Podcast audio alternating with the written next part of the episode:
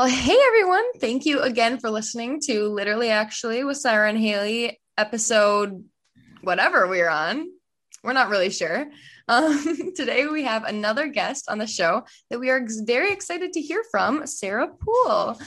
Uh, Sarah, I am sure since you have probably listened to a few of our episodes, you're most likely expecting us to start with a banter question um, before we get into the rest of the episode. So, to start us out, um, we want to know what is one of your favorite photos you have ever taken? Oh, that's a great question, Haley. What is a favorite photo I've ever taken? So I'm a big hiker, uh, an outdoors person, and I was lucky enough to go to Switzerland um, two years ago, maybe three years ago now. And I have this beautiful shot of uh, myself eating an apple. My mom took it actually, so I guess I'm kind of cheating. But I'm I'm sitting on this mountain lake with like the big, huge mountains behind me, and I'm sitting eating an apple with like a hat on and my feet up just life is awesome after a great day of hiking. Wow. so that's like captures my happy place pretty much. Nice. Wow. Yeah. Like every hiker's dream like one of the places to go. Pretty mm-hmm. much. It was incredible. I can't wait to go back. That's great. what about nice. you haley girl? Uh so i the first thing that came to mind is i don't know if this is like one of my like favorite photos specifically but i think it's one of like the best photos i've ever taken I found this um this you know the, those bugs that look exactly like leaves they like actually have like uh-huh. the leaf uh-huh. pattern in them so i found one of those bugs and i put it it was like walking on my finger and uh, there was a nice sunset in the background and so i like i however i used my contrast on my phone to make it so that the the bug was like completely dark and you could see the background of the um, of the sunset behind it. And you could see like all of its like legs and features like in front of this like beautiful uh sunset background. Wow. so i think that's one of my favorite photos i've ever taken um, kind of by incredible. luck kind of by luck. Yeah that yeah. sounds really cool. Is it the is, is it just the walking stick thing or is it a different kind of? Oh like a like a stick bug thing? I think it's yeah there's a walking like an actual Looks like leaf. it has leaf on. Oh, okay. It's like a moth, yeah. right? And when it folds up, it looks like a leaf.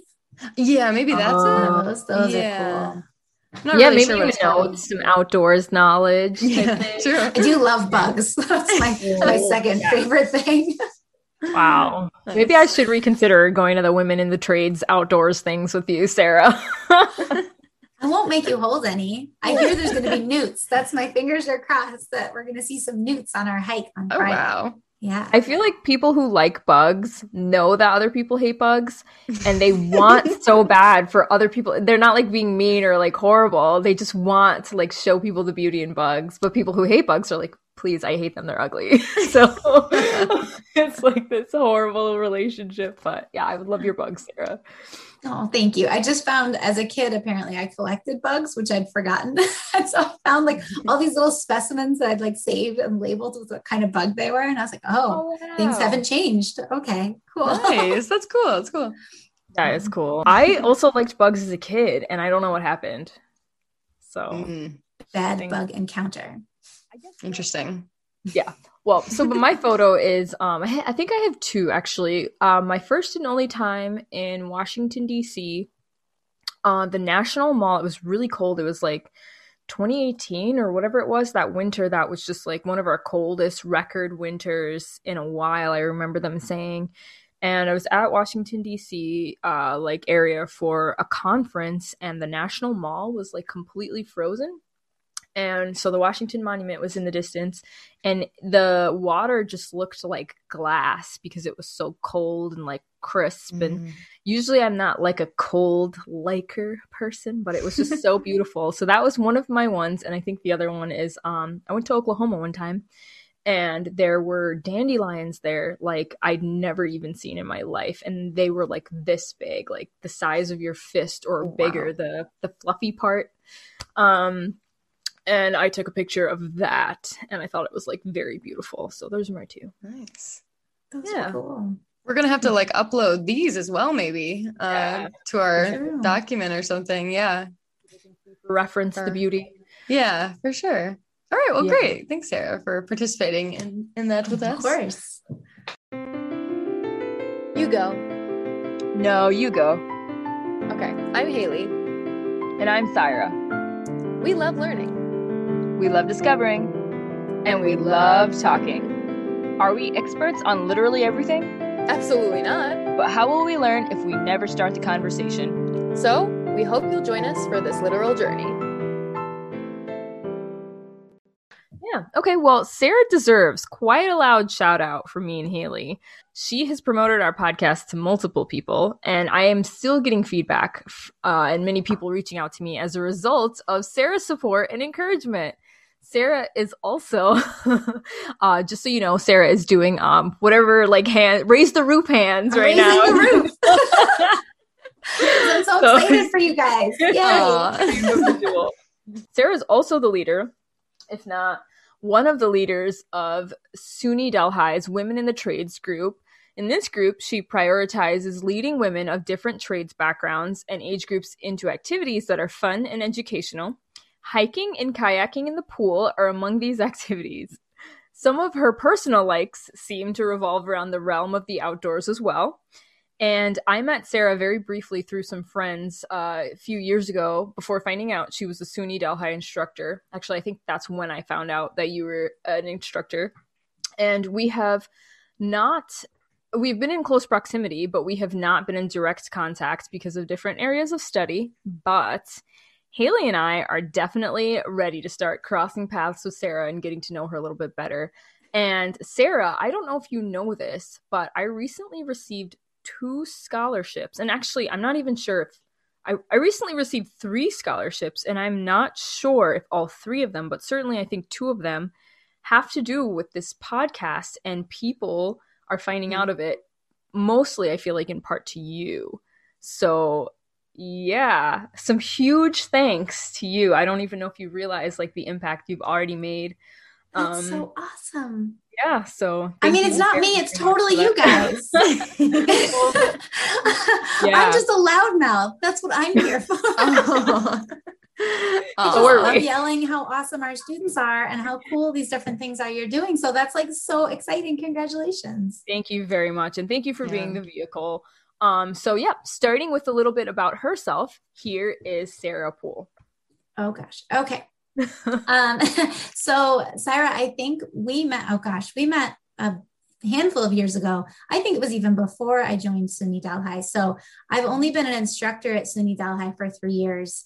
Um, in my previous life, I worked in the construction industry in the field.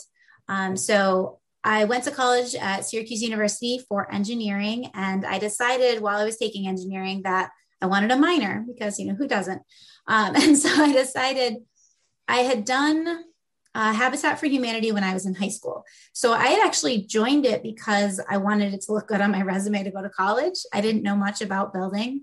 Um, but I remember when I went to this house and it was in a, a suburb near where I grew up and it wasn't a really nice neighborhood. My mom would drop me off with like a lunch pail on Saturday. So like first thing in the morning and I'd be there all day with these guys working. And I remember the guy wanted me to do um, cove, cove molding, which you have to cut with a uh, with a handsaw, like back cut and make this like beautiful artistic arch in order to be able to get the pieces to fit together in the corner of a room. And I thought it was like the coolest thing in the entire world. Like I have this specific memory of that. So when I was going to school at um, SU at Syracuse, there's a sister school there, SUNY ESF. Now, I'm not from upstate New York originally. I'm not from New York originally. I'm from Massachusetts. So for me, I didn't even know about the SUNYs and so I started the construction management program at SUNY ESF as a minor. Um, and I thought it was just really neat. Like we got to solve problems and see how things got built and how they came together. And it took my engineering appreciation to the next level. You know, engineering was very heavy in the design side, and with um, with, with construction management, I got to think about how those pieces and parts came together. So when it came time to apply for jobs, I you know went to the career fair, shook a bunch of hands, got cards, and I interviewed with engineering and construction companies. And ultimately, I didn't end up liking any of the engineering positions that were offered to me. They didn't seem to be challenging in the way that I felt that I wanted to be challenged. Um, but I interviewed with a couple of construction companies, uh, one of which was a company called McCarthy Building Companies, huge company in the Midwest. Um, and they offered me a job out of college. And I was just incredibly blown away. Um, and they moved me to St. Louis. They actually paid to move me as like a 22 year old to St. Louis, Missouri. Um, they helped me, they flew me out to look for housing. Um, this was back in 2007. Uh, they flew me out to look for housing and they just, they treated me like royalty, you know, and I'm 22. I just graduated. I'm like, whoa, this is really cool. So I think this is like this awesome opportunity. I go out to St. Louis. I'm in my apartment. I'm like, this is so cool. I'm ready to work. And I realized that I know nobody in St. Louis, Missouri, nobody in the Midwest at all, um, knew very little about it. And so I ended up really just immersing myself in my work um, and loving what I did in the field and learning as much as I could. Um, I was on a multi million dollar casino and hotel project, which was incredible. Uh, just, you know, one of those job site trailer, like everything tied together, like 300 people on site a day, just a big, big introduction to construction, which was so cool. Oh. Um, so that had me hooked pretty much. That's what I came down to. I did realize, however, that I'm a very social person. I'll probably talk too much during this interview. Um, and that so I realized my best socialization at that point was going to work, which, like, you know, ends up being like you need a better balance. So I got a cat. So if you move somewhere, get a cat. Um, yeah. And then from there, it my career just kind of took me uh, where it took me. I ended up getting moved through that same company to upstate New York, which is how I wound up here back in 2008. Mm-hmm. Um, I fought it off for a few years and moved myself to Chicago because I was like, I'm not ready to be here yet. And then a boy brought me back because that's what happens sometimes. But it worked out uh, for the best. And I've been back in upstate New York since 2012. And I worked my way up from being a project engineer uh, which does a little bit more of the paperwork and the office side, to being an assistant project manager and then a project manager on construction sites. So I wound up in Delhi because I was the project manager for the Delhi nursing home, which is right down the road.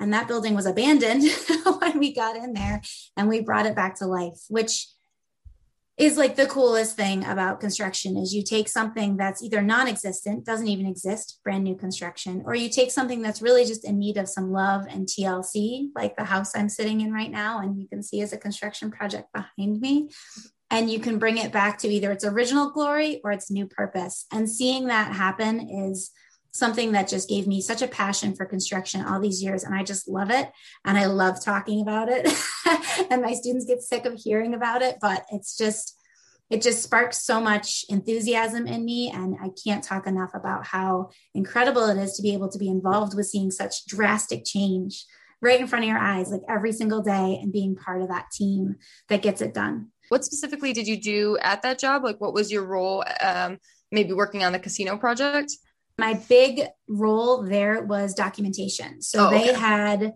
tons and tons of drawings everywhere that all needed to be kind of consolidated and updated, which is one of the biggest things. One of the biggest struggles in our industry is keeping drawings current and updated, mm-hmm. sure as it is everywhere, engineering.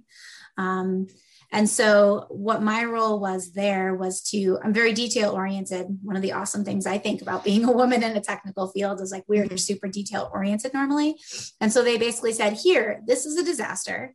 It hasn't been updated for however long. You need to tackle it. So, I fully immersed myself in just making sure I had everything accounted for um, and keeping okay. detailed list of how that would go and making sure everything was as current as possible while continuing to like learn the lingo figure out the field um, and really work through some of those just growth things by diving into construction drawings which is the best way to do it when you're hands on with it and can take it and go out in the field and figure out what's getting built based on what you're supposed to be seeing. So sarah how did you transition from bug collection to construction though? What made you go to school for like that engineering program and mm, yeah. mm-hmm. That's that's an interesting question. Yes, bug collection to construction, similar. Um, so my my dad is he was a marine biologist and also kind of like a pseudo engineer.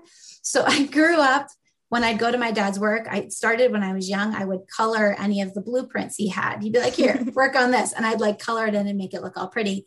And then as I got older, he started kind of using me as like a junior drafts person. So I would like sit. Now this is back in the day before you had it on a computer old. so I would sit mm-hmm. and hand draw it. And then there's actually this like ammonia process where you can like copy them over and like I'd run these prints and like wow. that was really cool. So I got involved with drafting through him. I'm an only child. I'm my father's daughter, and he treated me like a tomboy, like a boy the entire time. It was like, you want to go play hockey? Like, let's go play hockey. It was never, he never was like, oh, you can't do that because, you know, you're a girl. So I think a lot of the credit has to be given to him for being like, sure, why not? Of course you could do this. Of course mm-hmm. you could go into science. Of course you can do drafting. You can do engineering. Um, and he really opened my eyes to that world, uh, I think. And he never, it never occurred to me, to be entirely honest, that that wasn't normal. Sure. That that maybe wasn't a gender set thing I don't know if this is like too deep too quickly, but now as a grown up, do you feel like that was an overall positive experience being um, raised and treated that way, or do you feel like maybe it had some challenges in as you transitioned mm. into adulthood? Or that's a good question. So I would say from a fashion standpoint, it had some challenges. I'm not, Too much I'm not overalls and right. Um, I'm not really great at knowing what to wear. I've gotten a little bit better from working in professional office settings. I'm like, okay, like if you yeah. put me in business casual, like I can mostly figure it out. If you try like try to tell me to pick an outfit for Friday night, we're going somewhere nice. I'm pretty, I'm pretty lost and I I love that. So when I found my I started to learn about puberty as a kid, I went to my mom and I was in tears and she's like, "What's wrong?" And I was like, "Mom, what if I can't climb trees when I get boobs?"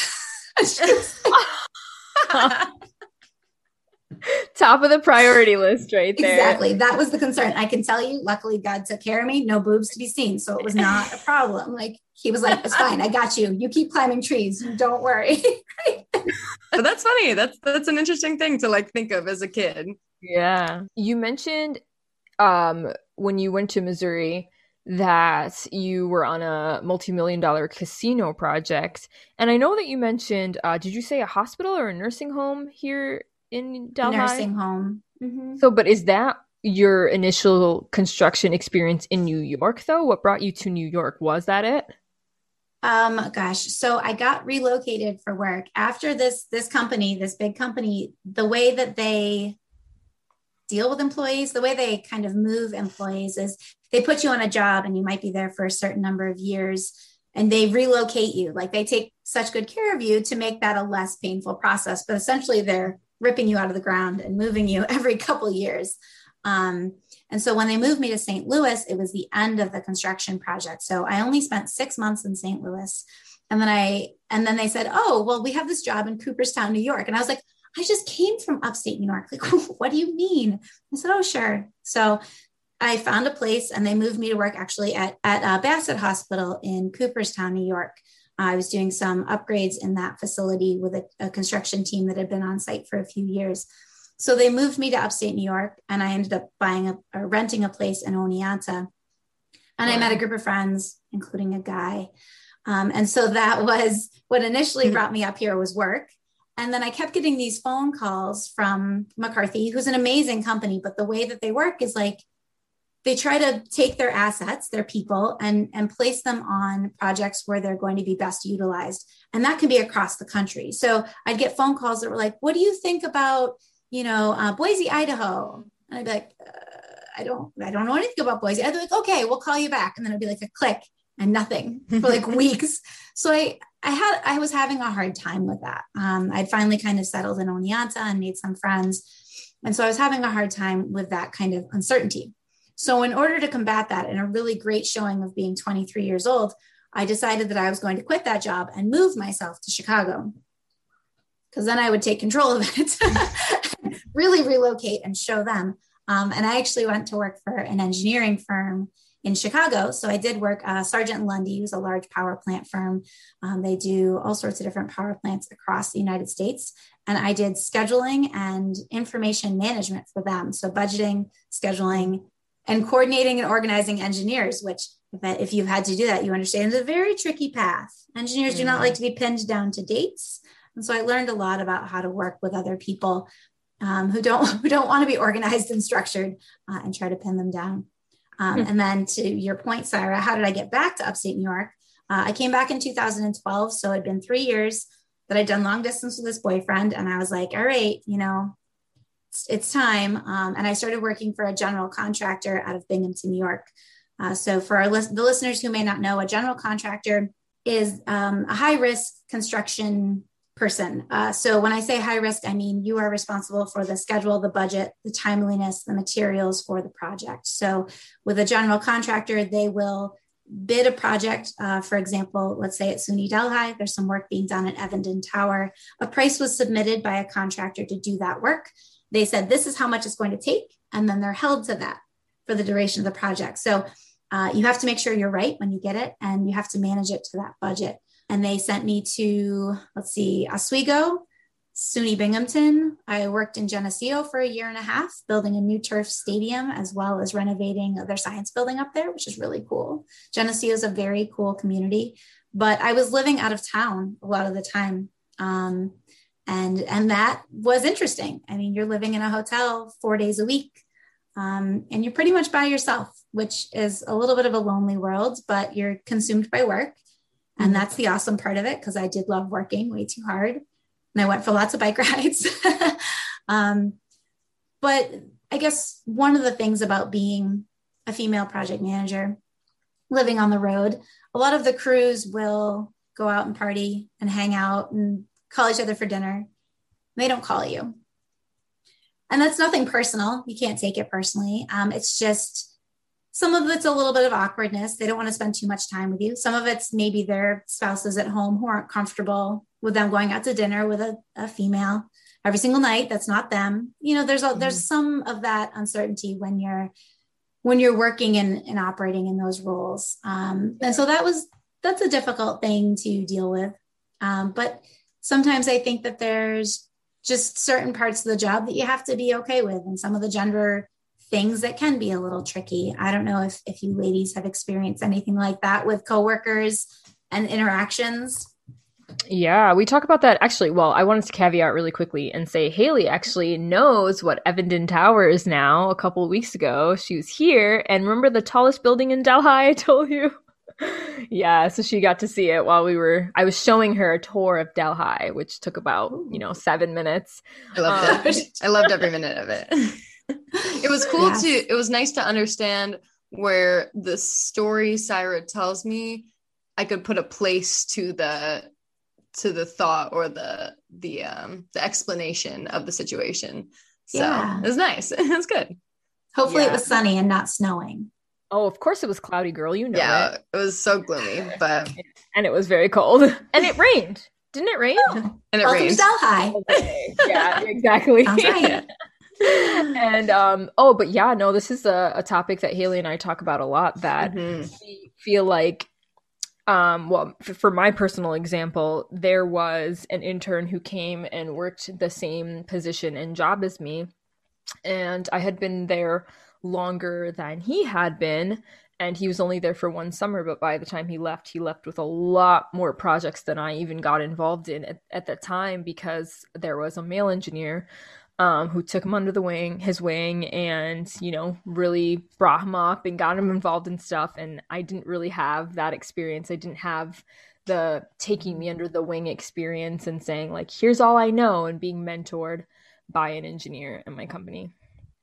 Yeah, we definitely talk about it when it comes to mentorship a lot, and just honestly, you know, your boss um, or your supervisor or relationship you have with your supervisor. You know, sometimes if it's not the same gender, then there can be I guess I wouldn't say an awkwardness, but like there's there's something missing. Like there's something that makes it difficult for you to maybe excel as you normally would if it if you're uh, was the same gender. So yeah, we do talk about that a lot. I do have to say I've had some amazing male mentors. Mm. Um, so this is it, it's really hit or miss, right? So, Syra, it sounds like in your situation, it was like this guy was looking for a guy, a buddy, you know, like to train and and grow up with, for lack of a better term. Um, and and that does happen absolutely but i will say in the construction industry you know there were some female role models that i had the the pleasure of working with um, but for a lot i did have a, a senior project manager or project manager who I'd worked with for a bit, or maybe had seen some of my work quality and was like, hey, I'm going to mentor you. And they still do to this day, even if I don't work with them, even if I don't see them in the industry they still treat me as an equal and and reach out all the time. Like how are you doing? Like how are things mm-hmm. going? Um, and i'm so appreciative for that. But that is a difficult thing to to find sometimes.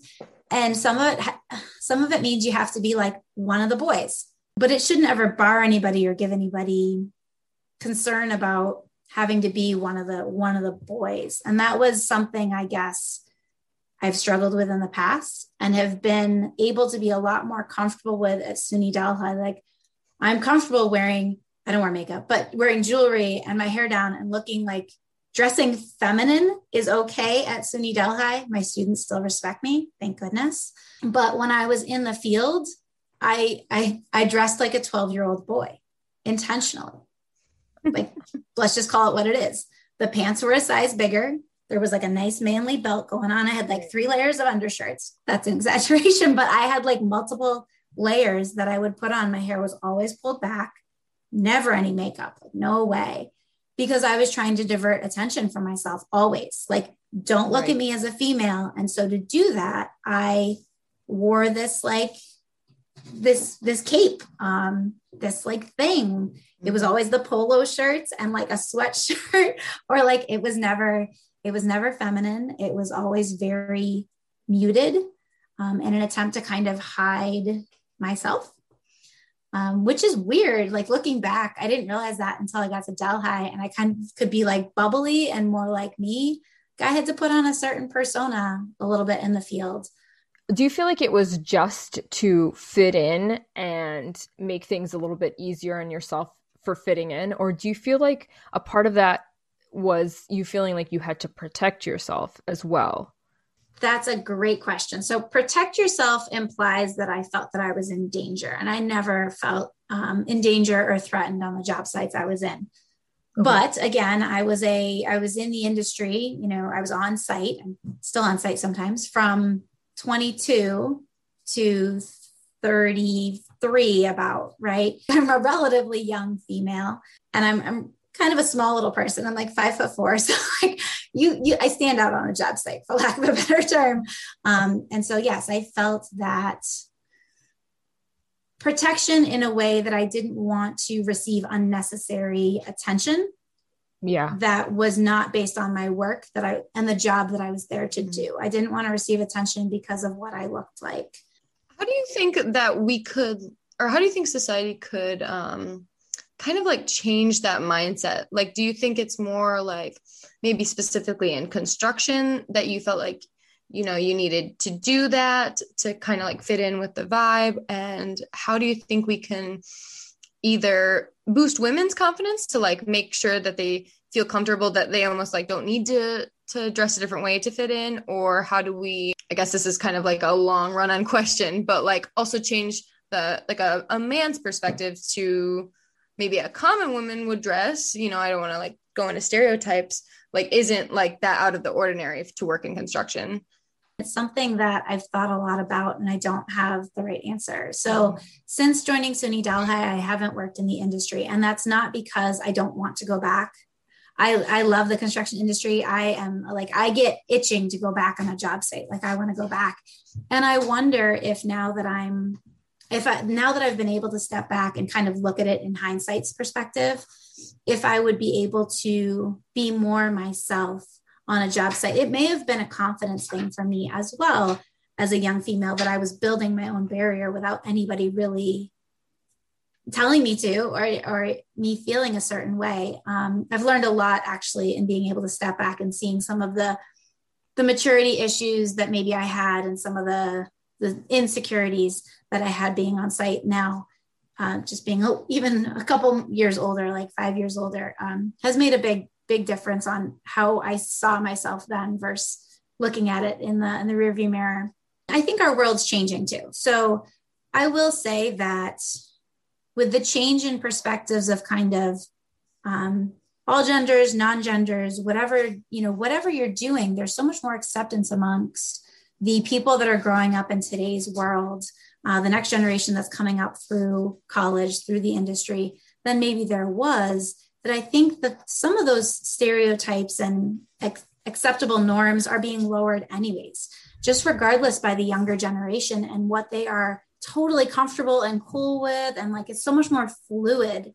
And that's beautiful. I think that that's really nice that it's it's allowing anybody no matter who they are to feel like they can be themselves. I think that that's mm-hmm. the really big push of the next generation is like you do you right? Like that's their whole mantra is like no matter what makes you different that's the best part of you so as as the industry ages and the new generation comes in i think a lot of that's going to naturally change um, but the reason I got involved at SUNY Delhi is because I started to I started to volunteer my time to go speak at these school events. I got involved with a woman who's amazing, who runs um, Oneonta's work-based learning program.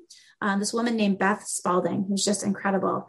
And I was working with the superintendent over in Oneonta. He's like, "You have to meet this woman, Beth. I think you guys would like really click." And we went out for lunch one day, and we did not stop talking for like two hours. It was one of those just perfect like it was, we were like soul sisters. It was beautiful. And so she asked me to come speak at their events, at their career days, because she's like, you know, it'd be great to have a woman in construction. And I realized like that's what it's all about. Like, and I started to really get passionate about that and talking about it and talking specifically to high schoolers and middle schoolers to be like, hey, look at me. Like, I did this. You can do this too. It's an option because I think you just don't realize it's an option, maybe. Mm. And if we take that away and we just go, hey, anything's an option, you can do whatever you want. Look at all these different genders and races and ethnicities and whatever it might be. We're doing everything. It doesn't matter who you are. Do you think this is cool? You should try it. I think that that was the big thing. And I, it became that I liked doing that more than like being on site. I was like, this is pretty cool. This job opportunity came up to teach at SUNY Delhi. And I said, well, I'll check it out because maybe this is the way that I can kind of spread my love of the industry and like go put myself in these places and speak to people and have these conversations that make me uncomfortable, like this podcast where I'm sweating and, and share, you know, but share and like spread the love about the fact that like this is for everybody. Like you should love to do this. If it's something that you love to do and there's a, a spark and a passion for you, like don't let it hold you back. Like go out and get it. Sarah, let me just comment on your sweating really quickly. um, I out of all the things you said, we we we mostly want to focus in on, on, the sweating. Yeah, yeah. no, what I wanted to say was from the very moment you introduced yourself, I thought wow, Sarah's been in all these different experiences and has been doing construction management e type things and engineering for so long. But something that you're obviously good at as well is speaking, clearly getting your point across. And I think just capturing like the, the, yeah, I guess the message that you're trying to say. So Oh, I appreciate that. Like, showing. We would not know, right, Hale? That's why I like Zoom. I can sit over here and sweat. yeah, same here. Yeah. I, w- I was interested in um, specifically like construction management and like construction projects. Do do most engineers and people working on construction projects do they stay in kind of like, oh, I'm really good at working on casinos or whatever and so i'm going to do like a lot of casinos or do they or are the the basics there at every job so that you could really do any because you talked about you did um, a football like a turf site and the casino thing so i was wondering if yeah like that's such a good question are the principles there at all those different places or so that's a great question, Haley. So the process is really all the same uh, as far as the organizational structure of how you execute a project. Um, and you want to make sure you have a pretty organized way that you attack things. But the great thing is that they're the great and kind of tough thing is that they're always different and they always have different challenges. Um, you really, with construction, there's a variety, there's so much variety in the jobs that you can do. So there are the kind of jobs where you can, you know, build box stores. So you could build Lowe's or Walmart's or Home Depot's over and over and over again. And the footprint is going to be basically the same. But if you think about it, one could be located in Delhi, New York, and the other one could be located in metropolitan New York City. And those have very different challenges as well. You're dealing with mm-hmm. different local codes and all of these things. So there's no two projects that are ever the same, which is wow. the best part about it. I mean, that's what I loved about it. Um, you're always learning something about a new product. You're always figuring out, you know, how pieces and parts go together. Kind of like designing something new in engineering, which I'm sure you ladies can relate to. You have a problem in front of you, a challenge, and you have to figure out how to get it done. And that's that's the coolest part. I mean, I loved getting a new job. I still love getting a new job. When they hand me a set of plans and I'm like, okay, like what what are we doing today? Right. And so I can just flip through it and like immerse myself. And I get like my pencils out. My students will know that I love highlighters. So I'll have like 12 highlighters and I'm like writing notes all over them and just trying to like absorb them. Like I really just want to suck them all in and understand them. And that is like, it's like almost reading a good book. It's, I can kind of equate it to that where you just get fully immersed in like this world that's going to become this building or this field and it's going to have this life and you get to like start it. It's so cool. so you were in construction management, right? Not so much construction. So you didn't Correct. necessarily is it okay. So I do want to give a uh, that's actually a great point. So construction management is like one step removed from the trades. So we kind of get like some of the tradespeople like, you guys just manage us. And I'm like, that's cool. Like I my hand skills are not nearly as good as some of the amazing ladies that I work with or the amazing men I work with. Like they can, you know, they can build things and they have all these hand skills. Where my strengths have come in is being able to say, okay, I can see how this thing needs to be built. And I think all these pieces and parts need to happen. And I can help organize and lay that out to really have it help happen smoothly.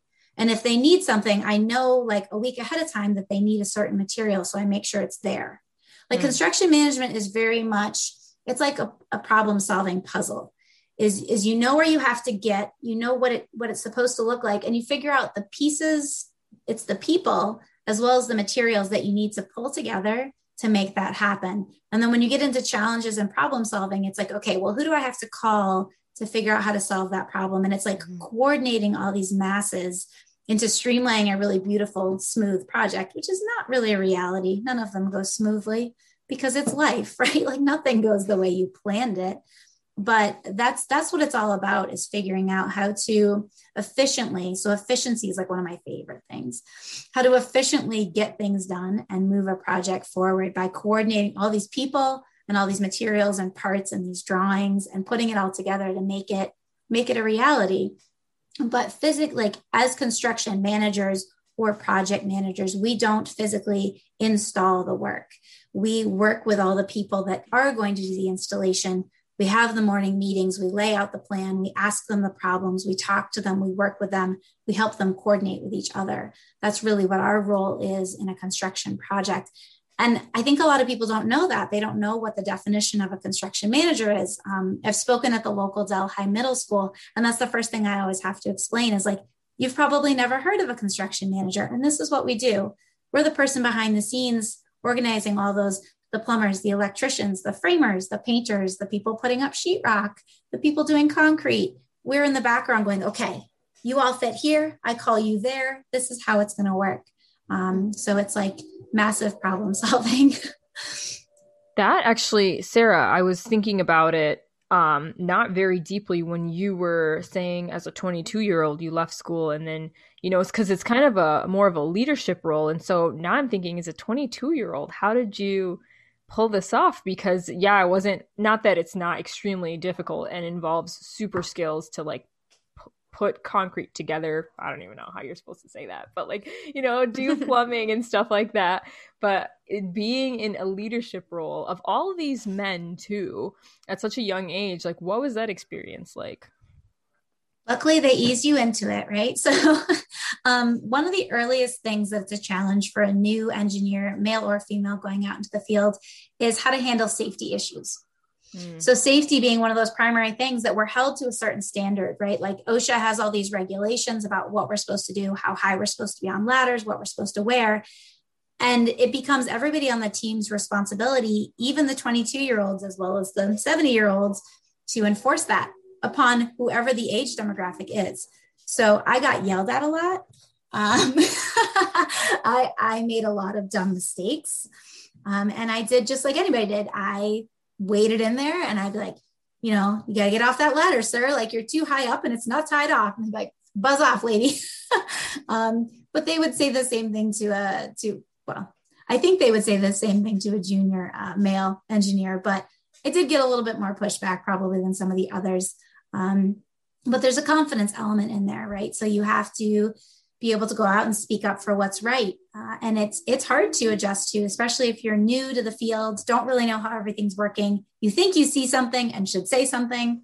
Sometimes you're entirely wrong, and you kind of have to be okay with just being like knowing when to pick your battles um, and when to be like, okay, could you teach me more about that? Because clearly I don't understand what's going on. Um, one of the things I try to teach some of our male students now is like an ego check because and this is male and female right? You go out and you think you know everything because you just went to college for this and you're like so smart right? You know everything. And so you go out in the industry and you act like you know everything. And that's when you get knocked down a couple pegs. Um, and some of our students are very self-confident um, and they go out and they think that they know everything. Um, i try to prep them for like you know, you may you may get uh, tossed around a little bit. You're still going to be the new guy, the young person on site. So just be aware of that. Um, and I try to give it to them a little bit in the classroom in a soft way as well. Um, my, my favorite thing is when I can, I had some students who were building something in a classroom and they couldn't figure out like the angle of the roof pitch, which I said is not my hand skill strength. But problem solving wise, like I understand angles. So I was like, well, it's because you don't have this length right. So therefore this one won't work. And why don't you just adjust that to be here? And I'm standing in a group of like eight men who've been working on this for like half an hour, eight students. And they're like, oh, okay. And then you just walk out. I just walked out of the room. And I was like, I got out in the hall and I like danced. Just careful. Like, yeah. Mm, nailed it. Pretty much. like that was I still I still get excited when I can show them up. I know that sounds silly, but you know, I'm like, yeah, turns out I still do know more than you. You could learn something from me. Did you know that? We love that. Little victories. Yes. It's little, all about little victories. victories. Maybe we should change the podcast name to Little Victories, Haley. Yeah. Ooh. I don't I hate it. Lash. It's I don't perfect. hate it.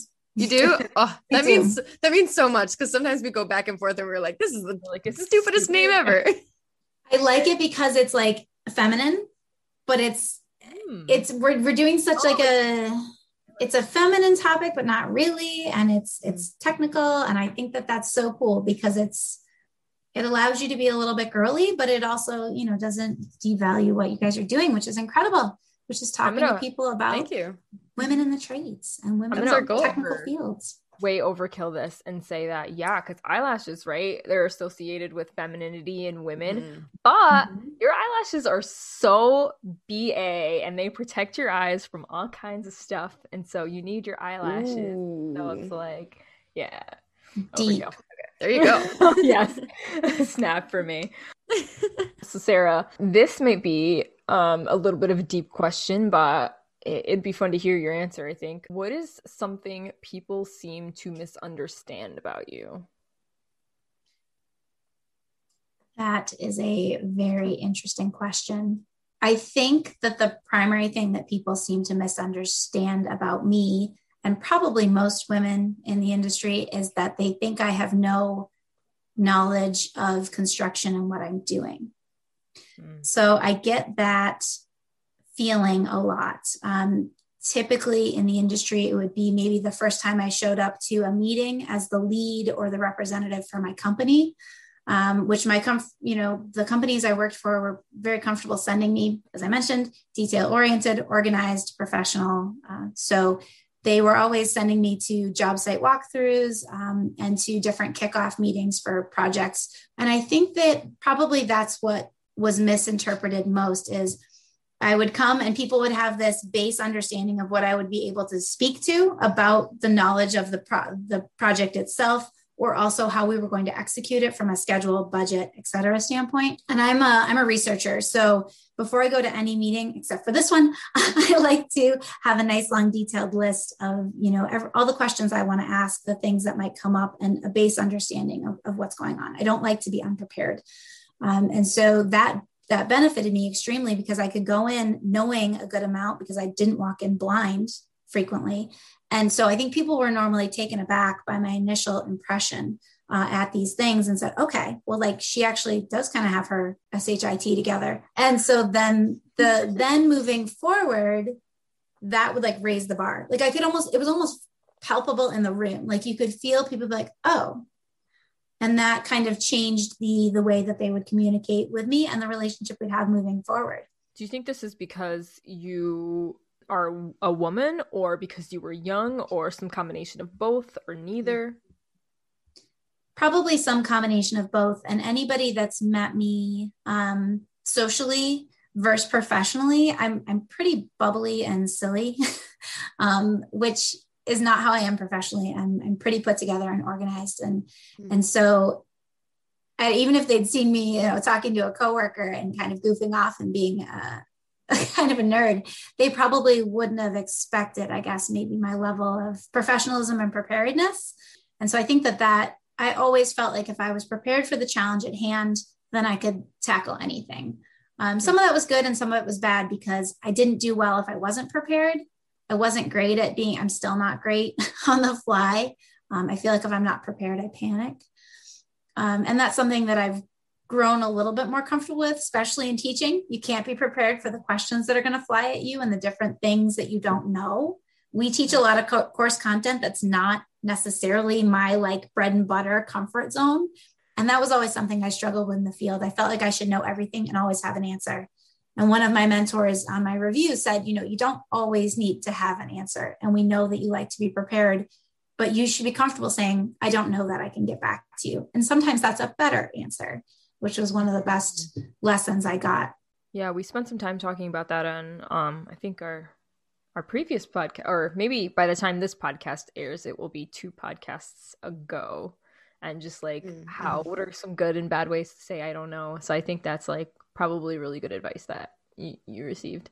So, our very last question, um, which we've been trying to do for the last couple of podcasts, is super fun, super serious question. What would a world populated by clones of you look like? That'd be terrifying. What, what kind of construction would you, would you yeah. What kind of construction would they do?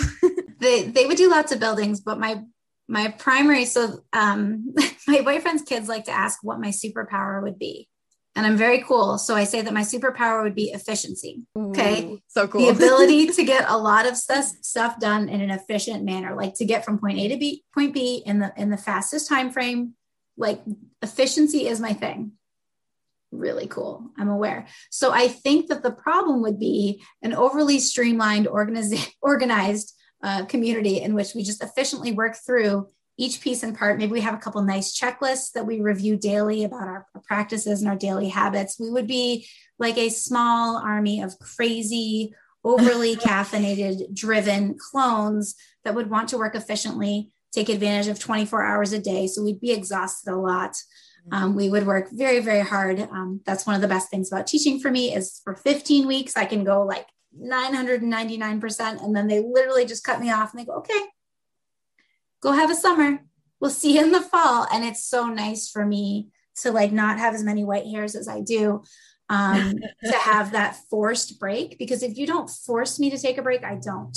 So the clones of my world would probably die out of, of without exhaustion. A without a summer without a summer vacation because that's probably the route I was going. Unfortunately, oh. I didn't have very good work life balance. And that actually affect, affected my personal life. Um, and kind of, I had, a, I was married and it kind of erupted because I, I couldn't, I mean, there was other things, but I literally, I just worked all the time. Like there was no balance. Um, and so teaching has been really amazing for me in that way because my boyfriend has three kids. And so we can have summers together because he's also a teacher, super nerds. Um, and so that's been a really cool benefit is like, I get to be a real person who's not stressed out with work all the time. Um, and I like that person. She's okay. Have you ever read Cheaper by the Dozen? No. Interesting. I think I? if you if you're a reader, I think you might enjoy this book because actually that book um so I like am also very passionate about efficiency and um that book I wouldn't say it was the cause of it, but it was like you know when you just talk to someone who can relate to like your crazy thing that you do and so cheaper by the dozen i mean it turned into a movie with like one of the steves Steve i've seen martin. that movie steve yeah. martin i think is yeah yep. yeah and i don't even know if i've even seen him um and i probably will not look at seeing them. But the book is about oh, what's his name? His name is like Frank something, and he has 12 kids. I think one of them ended up dying young, so it was actually 11 kids. But he worked for something that they described as motion study. And so he literally had streamlined all these kids into like when you take a bath, this is how long the shower needs to be on. This is how like many towel dries it takes to be completely dry. You don't need a waste. There's no waste. this is like what you eat for breakfast. This is it was like I really encourage that you read it because I think you would be like it'd be like crack like in a book. You're like my heart is beating like fast because that sounds like the like the best like that is what I've struggled with most with with having kids in my life It's like you can't control them they are not efficient oh, yeah at all mm-hmm. They like they well, take a wiggly waggly path to anything. And i'm like why can't you just sit down and do this? Like this is what needs to be done. So let crazy frank inspire you. Uh, yeah. So because he had 11 of them and he was like wow. yeah. these kids are in so much trouble. They have no idea. That's gonna be great. Now there's no excuse. yeah. And actually, Sarah, before we even like move on to our crazy answers to this question, um, what I just realized when we're talking about your clones is like what contrasting passions you have because and maybe they're not mm. contrasting, but like you're uh, like super nature girl, but then at the same time you're like these man-made objects and and construction sites and i think that's like such an interesting mix of things to like. So, do you have any feedback for that's not really a question, but what do you think about that? That is an interesting. Is it juxtaposition? Is that the right word? Yes. Yes. I like love the built world and the built environment and how it gets done. But I am totally the happiest when I'm out on top of a mountain with nothing, where I can't see anything for miles and miles except for trees and rocks and nature. Gosh, I'm just I'm a complicated girl, I think is what it comes down to, right? Had you um, noticed that? Had you noticed, like, wow, these are two completely opposite things that are my passions? I, I've had somebody pointed that out to me. I think it was one of my students actually, who's like, you know, you you seem like you'd be really into sustainability, but you mm. you're building, you know, you're doing all this stuff. And actually, my boyfriend's a nature lover too, so that that helps. And he's always like, you're always want to like build stuff, like knock down trees. Like just it's just the reality of commerce, honey. Like it's just how things get done. That's the efficiency in me. It's like gotta get it yeah. done. yeah, that's so funny. funny. Yeah, that just popped into my head. So anyway, oh, Haley, what's your? uh I'd like to hear okay. your thing. Sure. Yeah, I was so from Sarah's answer, I was kind of thinking like I guess I really hadn't thought much about the question. So I was like, oh, probably just be like me, like running around doing random things all around but I feel like now I got to start, I got to make it more efficient than that because I don't want my society to die out. um, so, wow. But, but maybe what I would do is some kind of rotation of the Haleys of the world. And so, yeah. like, instead of like a, a nine to five, you go there every day, maybe you you know, you get to do art for a week and then your next transition is like, okay, well now you have to learn how to do construction management and do that because like we need building camp.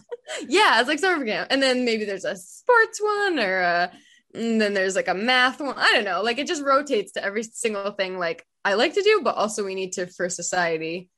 And so like there's even a cooking one. I don't know. And so yeah, I My just take all the things I, coming. yeah. I don't want to have a war. I want peace with our two nations. I want peace. that's, that's great. Haley, oh, I'm we, you and me. You're we're really starting to creep me out because that is like exactly what I was gonna say. So really, when, yeah, when okay. I didn't think Haley and I do this dangerous thing where we ask questions that will be asked of us also, and we don't think about them beforehand. So usually we're like, mm-hmm. but um, when you when you first asked the question to Sarah Haley, I was thinking about the scene in SpongeBob where he um is like brainwashed into just like the fine dining and breathing. And Sarah, I don't know if you're a SpongeBob watcher, but there's a scene where um he kind of gets like hypnotized if you will into into just doing restaurant related things. And so Oh, yeah. when someone asks him his name, uh he realizes that he like can't even remember his own name because it's not restaurant related. And so the scene in the cartoon just pans to like these mini hymns like little clones of him in his own brain. And they're like running around and they're like where's the name? They're like opening drawers and things are on fire it's one i think anyone who's like watched spongebob like for any consistency Mhm. like that's probably a favorite scene um so anyway that was what came to my mind first just total chaos like anxious Syra clones but then immediately after I, I transitioned to what haley said and i was like i would freaking do whatever i wanted. Like i would just send my clones to the nine to five. So you know we'd have money to feed me and my clone buddies. And then i would just yeah i'd probably just do whatever i wanted. Maybe i would i think i would look at it from more of a and maybe this is like a weird like inhumane way to look at it and morally questionable but i would probably send them to multiple jobs so they could fund things so that i could like take trips and go see whoever i wanted and like yes Um, so I didn't really think about. So you're so you're like the superior clone and so like i'm the you're construction manage the clone manager Oh, okay. So I was thinking we're all like the one That's- unit. oh no way Yeah. how can i make this work for me like that's what i would do wow. yeah the truth comes out the truth comes out. now we all know what I'm gonna do with my kids.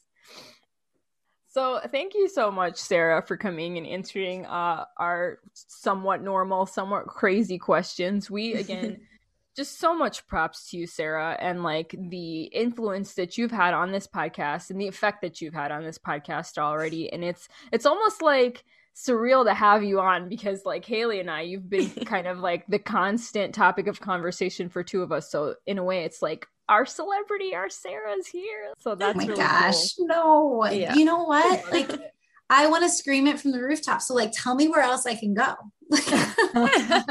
because, like, it's so, it's just so refreshing and amazing to have these conversations. And I think specifically with, you know, you two are so relatable. Like, when I listened to the podcast, I was like giggling for the first time. And I was like, this is awesome because you sit in a lot of these, you know, you listen to these podcasts and they're very formal and like, oh, you know, push the glass ceiling and we've got all these terms and stuff. And you guys are like, no, like, let's be us and let's just talk about the stuff that we mm-hmm. love. And mm-hmm. that's what it's all about. I really, I, I was joking before I came on here. I'm like, I'm a bad feminist. I don't know if they're going to like me.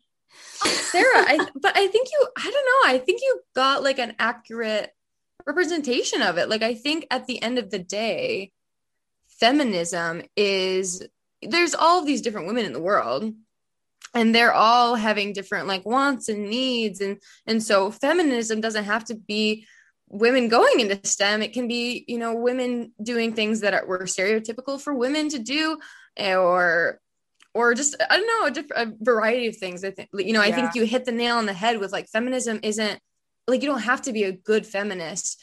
Like feminism is just like loving Quotation. women and like Yeah. loving whatever they do. So I think you are definitely a good example of someone that yeah just is putting love into women and and finding things that you're passionate in and making that making that normal like you being in the career that you are is making that normalized and that's awesome Yeah. And it's Thanks. encouraging, like like we I've said for the third time now, it's like indirectly has affected me and Haley. Mhm. And I can't even remember the last time I've seen you in person. And you and Haley have never met, and already our lives are impacted by you Mhm. thinking that you're like this unlikely candidate of a quote feminist. You know, you're already just being you has benefited us and lifted us up. So obviously, whatever you're doing is like the thing to do.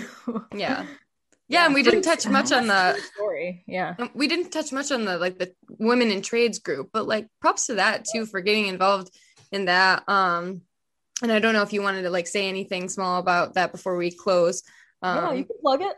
but i think i think that's so cool that, that you are getting into the school in that kind of way as well Well, so the what we see, what females see in engineering technical classes, as you look around, you're like, oh, it's just me. okay. Um, you know, or in- even in the workforce, sometimes you see that you look around and you say, it's just me. Um, and the idea bet- behind the women in the trades thing was to kind of all the women in applied tech have very different skills and very different passions, and they're all awesome. Um, and the kind of the idea was to be like, it's not just you. Like we're all in this together, whether I'm in electrical or I'm in construction, or I'm in welding or I'm in mechatronics, it doesn't matter. Like we're all here, we're all kicking butt. Um, and sometimes it's nice to have somebody that you can just talk with, with not feeling like you have your walls up ever and just being like look you know this is the reality of it and i'm feeling what you're feeling. And yes sometimes it stinks to feel like you're you're the lone female. They're like oh look it's, it's the girl. Like i make that joke all the time in the faculty. They're like oh i'm like oh the girl will take it. It's fine. Don't worry you know like.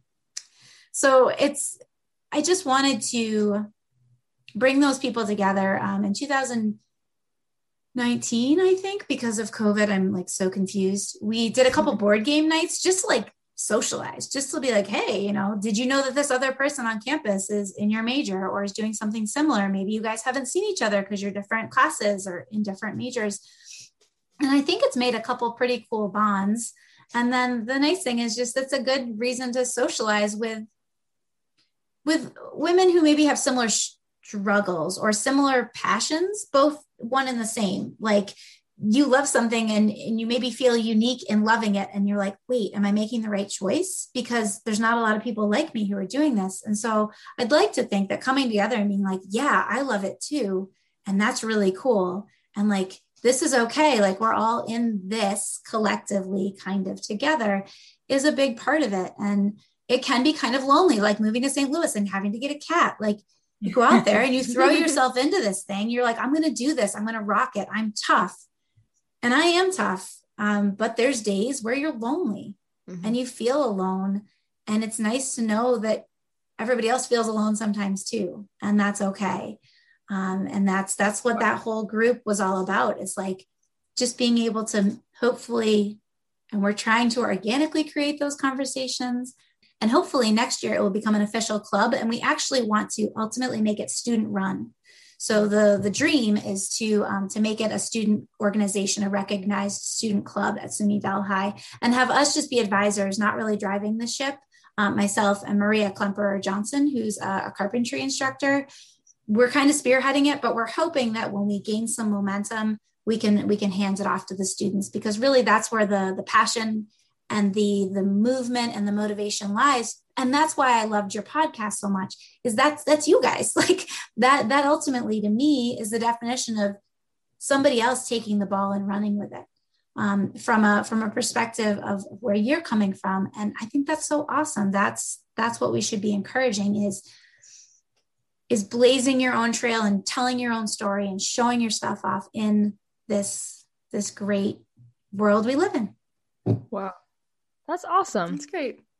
Well, thank you so much again, Sarah, yes. for coming and thank you so much, Sarah, um, for coming on the podcast. We hope that you will promote yourself and and this podcast as much as you've you know helped us promote the other podcast. Um, before I close out, out today, I just want to, Sarah, I just want to like say how how proud I am of you for getting those scholarships um, on the on the podcast. Um, she mentioned it a little bit uh, or at the beginning, um, but it really is an awesome achievement. And she, Sarah is such an exemplary um, person at her school. And so I just wanted to to Whoa. give you an official what is um, happening right now how the how the turntables how the turntables um, but that's what it's all about is yes. share, like us supporting each other and telling each other how yeah. awesome we are. so I agree, yeah. Sarah. You you are a, a, force to be reckoned with. You are a storm, and mm. I think that mm. that's awesome. She used your We're, phrase in, to you. I'm in that company. I'm in that company. So you guys yeah. are too. Yes. But yeah, but yes, thank you so much for listening to this episode, and we'll I guess we'll hope to see you next time. Anything else from you, Sarah? Goodbye. Goodbye. Goodbye. Thank you so much, ladies, for having me. I really appreciate it. Yeah. See ya.